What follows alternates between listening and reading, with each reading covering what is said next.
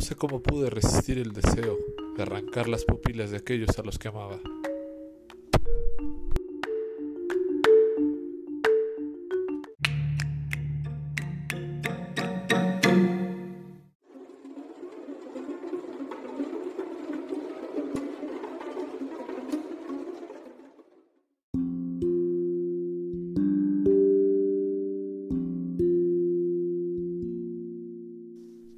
Hey, ¿qué tal amigos? Buenos días, buenas tardes, buenas noches. Eh, el día de hoy estamos acá en Libro Claroscuro. De antemano una disculpa de la semana anterior que teníamos el compromiso de reseñar un libro y también traer para ustedes el Club de los Chatulus. Situaciones complicadas fueron para el grupo Libro Claroscuro y ahora estamos por acá. Eh, decidí condensar la reseña del día de hoy en conmemoración, gratitud, agradecimiento y por supuesto cubrir un poco el espacio que dejamos el trece por el Club Chatulu y eh, escogimos un libro, pues la verdad bastante, bastante bueno de la editorial Siruela. Eh, yo lo tengo en una edición del dos mil cinco de ciento treinta y dos páginas y se llama La Caja de Hueso de Antoniette Pesquet. Eh, y bueno, este libro la verdad es que pues sí está catalogado en, en el terror. Si hubiera entrado muy bien en el Club de los Chatulus, pero vale mucho la pena. Tiene un libro, eh, tiene la calidad para poder ser reseñado el Libro Claroscuro y en el Club Chatulus. Entonces esta reseña es por los dos. Eh, verse un poco por ahí de que en mil novecientos treinta y uno entrevistó a un paciente en un manicomio, esta Antoniette Pesquet, y lo que le contó el paciente le sorprendió tanto que pues decidió contarlo en una novela.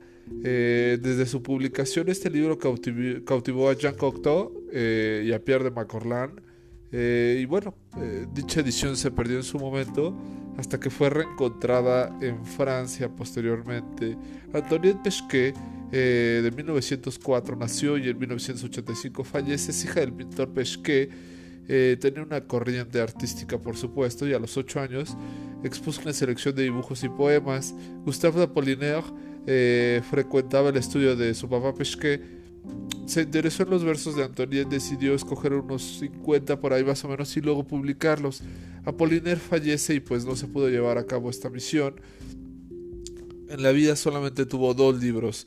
Uno que se llamaba eh, Ici le Chemin.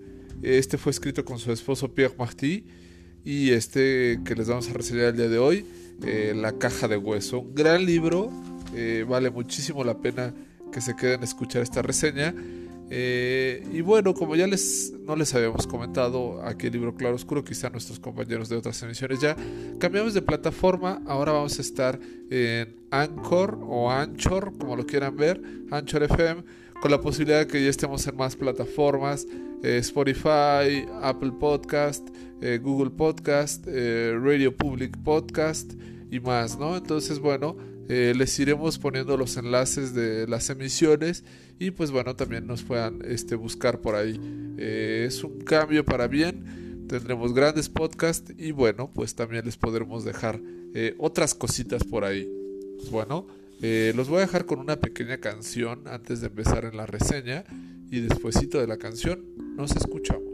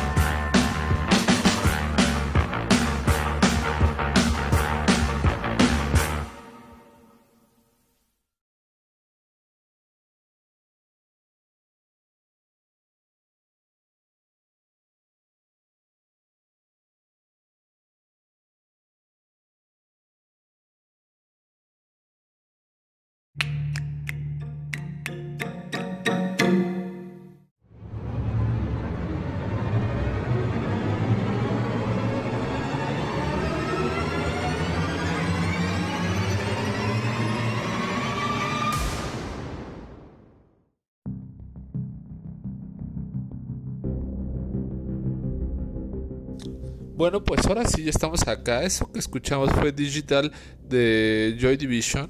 Y pues bueno, eh, este libro del cual les íbamos a platicar el día de hoy, La caja de hueso de Antoniette Pesquet, eh, pues es un, por decirlo en una resumida forma, eh, es un libro de eh, una locura, una locura de amor. Eh, En pocas palabras, hace poco leí unos comentarios en YouTube que nos dejaron nuestra audiencia, muchas gracias por ellos, en el cual eh, me decía una chica, eh, ay, solo recuerdo que se llama, se apellida Navarro, no recuerdo el nombre, perdón, este, que decía que yo quién era para calificar a, la, a los autores y a los libros, y desde un inicio siempre lo he dicho que yo no soy alguien literariamente, ni en letras, ni en podcast, ni en radio. Solamente daba un, un, mi apreciación personal o que me había parecido a mí en una calificación.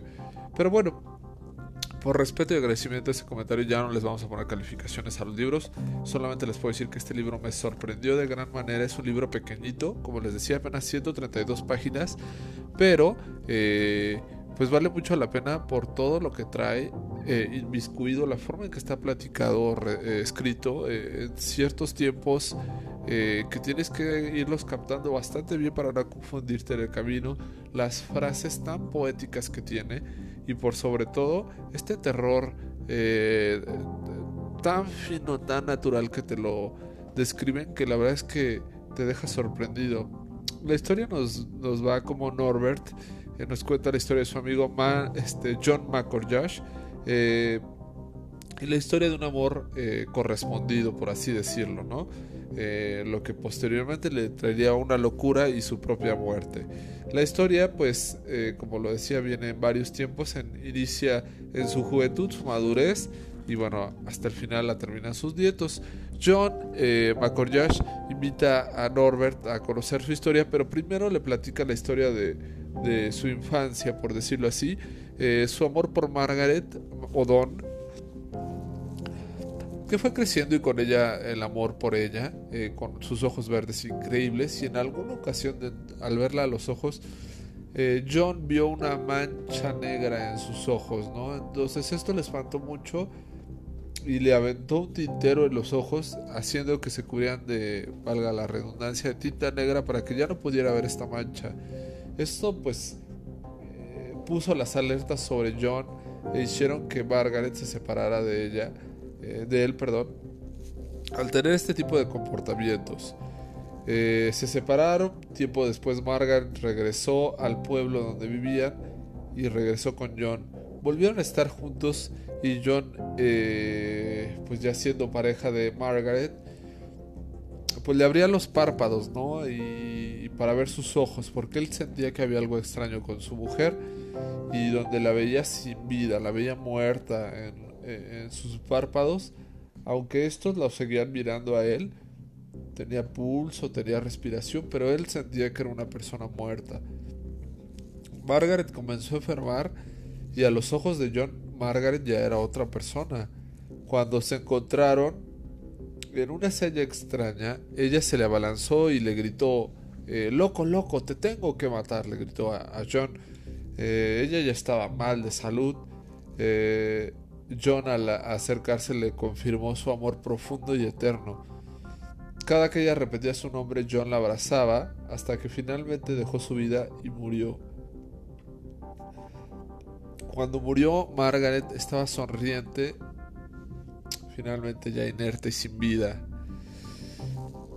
Al final, eh, Norbert y John abandonaron Morton Castle, donde habían estado en la muerte de Margaret. Eh... Y bueno, eh, todo esto ocurría en, en Escocia, en los Highlands. Eh, y bueno, Norbert se fue a su casa, regresó.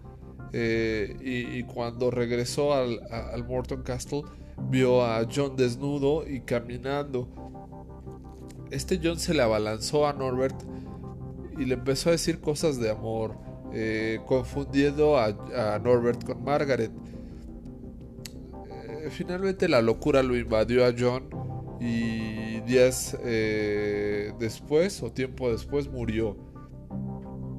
Unos eh, meses después llegó Jackie McGorch, Jackie McGorch, perdón, que era el hijo de Margaret y John. Y bueno, así se quedó hasta ese momento de la historia. Norbert pues dejó Escocia, eh, se fue a Francia. Y bueno, eh, perdón, eh, a petición de su nieta, eh, pues decidieron que regresarían a, a, a Escocia. eh, John, eh, Norbert recordó que tenía treinta y ocho años que no iba desde la muerte de su amigo John McGorch. Entonces, pues bueno, era pues algo pues también importante para él, después de tanto tiempo regresar a, al lugar que le tenía tantos recuerdos, ¿no? Eh, como habíamos dicho, John y Margaret habían tenido un hijo, este Jack McGorch, eh, que lo procuró y que posteriormente Norbert procuró a, a Jack, que se casó, se fue a vivir a América. Y bueno, por cuestiones de crítica social principalmente, ¿no? Cómo iba a, a Jack tener una vida normal teniendo como locos a dos padres. Y bueno, pues se fueron a vivir a América con su mujer y tuvieron un hijo por allá. Tiempo atrás, es lo que les digo, que en este libro se viajan muchas líneas de tiempo. Se decía que un cazador pasando por los bosques cercanos al, al cementerio eh, escuchó ruidos de un hombre golpeando a una mujer. Eh, y, y al indagar un poco más, este cazador vio a alguien en la tumba de John McGorch. Eh, donde el cazador supuso que John había sido enterrado vivo. Al día siguiente todo el pueblo fue a visitar eh, la tumba y solo escucharon este, el ruido del viento y los pájaros. Todo el mundo tiró de loco al cazador, ¿no? Fue la, la burla del pueblo. Pero al día siguiente una lavandera fue estrangulada cerca del cementerio. Dos días después una víctima más. Perdón, estoy un poco delicado de la garganta, disculpen mi mala voz. En el mismo bosque un hombre con la cabeza aplastada por una enorme roca. Entonces se llegó a la conclusión que realmente todos estos asesinatos estaban ocurriendo por el loco. Propusieron el pueblo no volver a acercarse al bosque ni de día ni de noche. Y esto, a pesar de lo gracioso que podría sonar, dejó de haber muertos eh, eh, en el pueblo.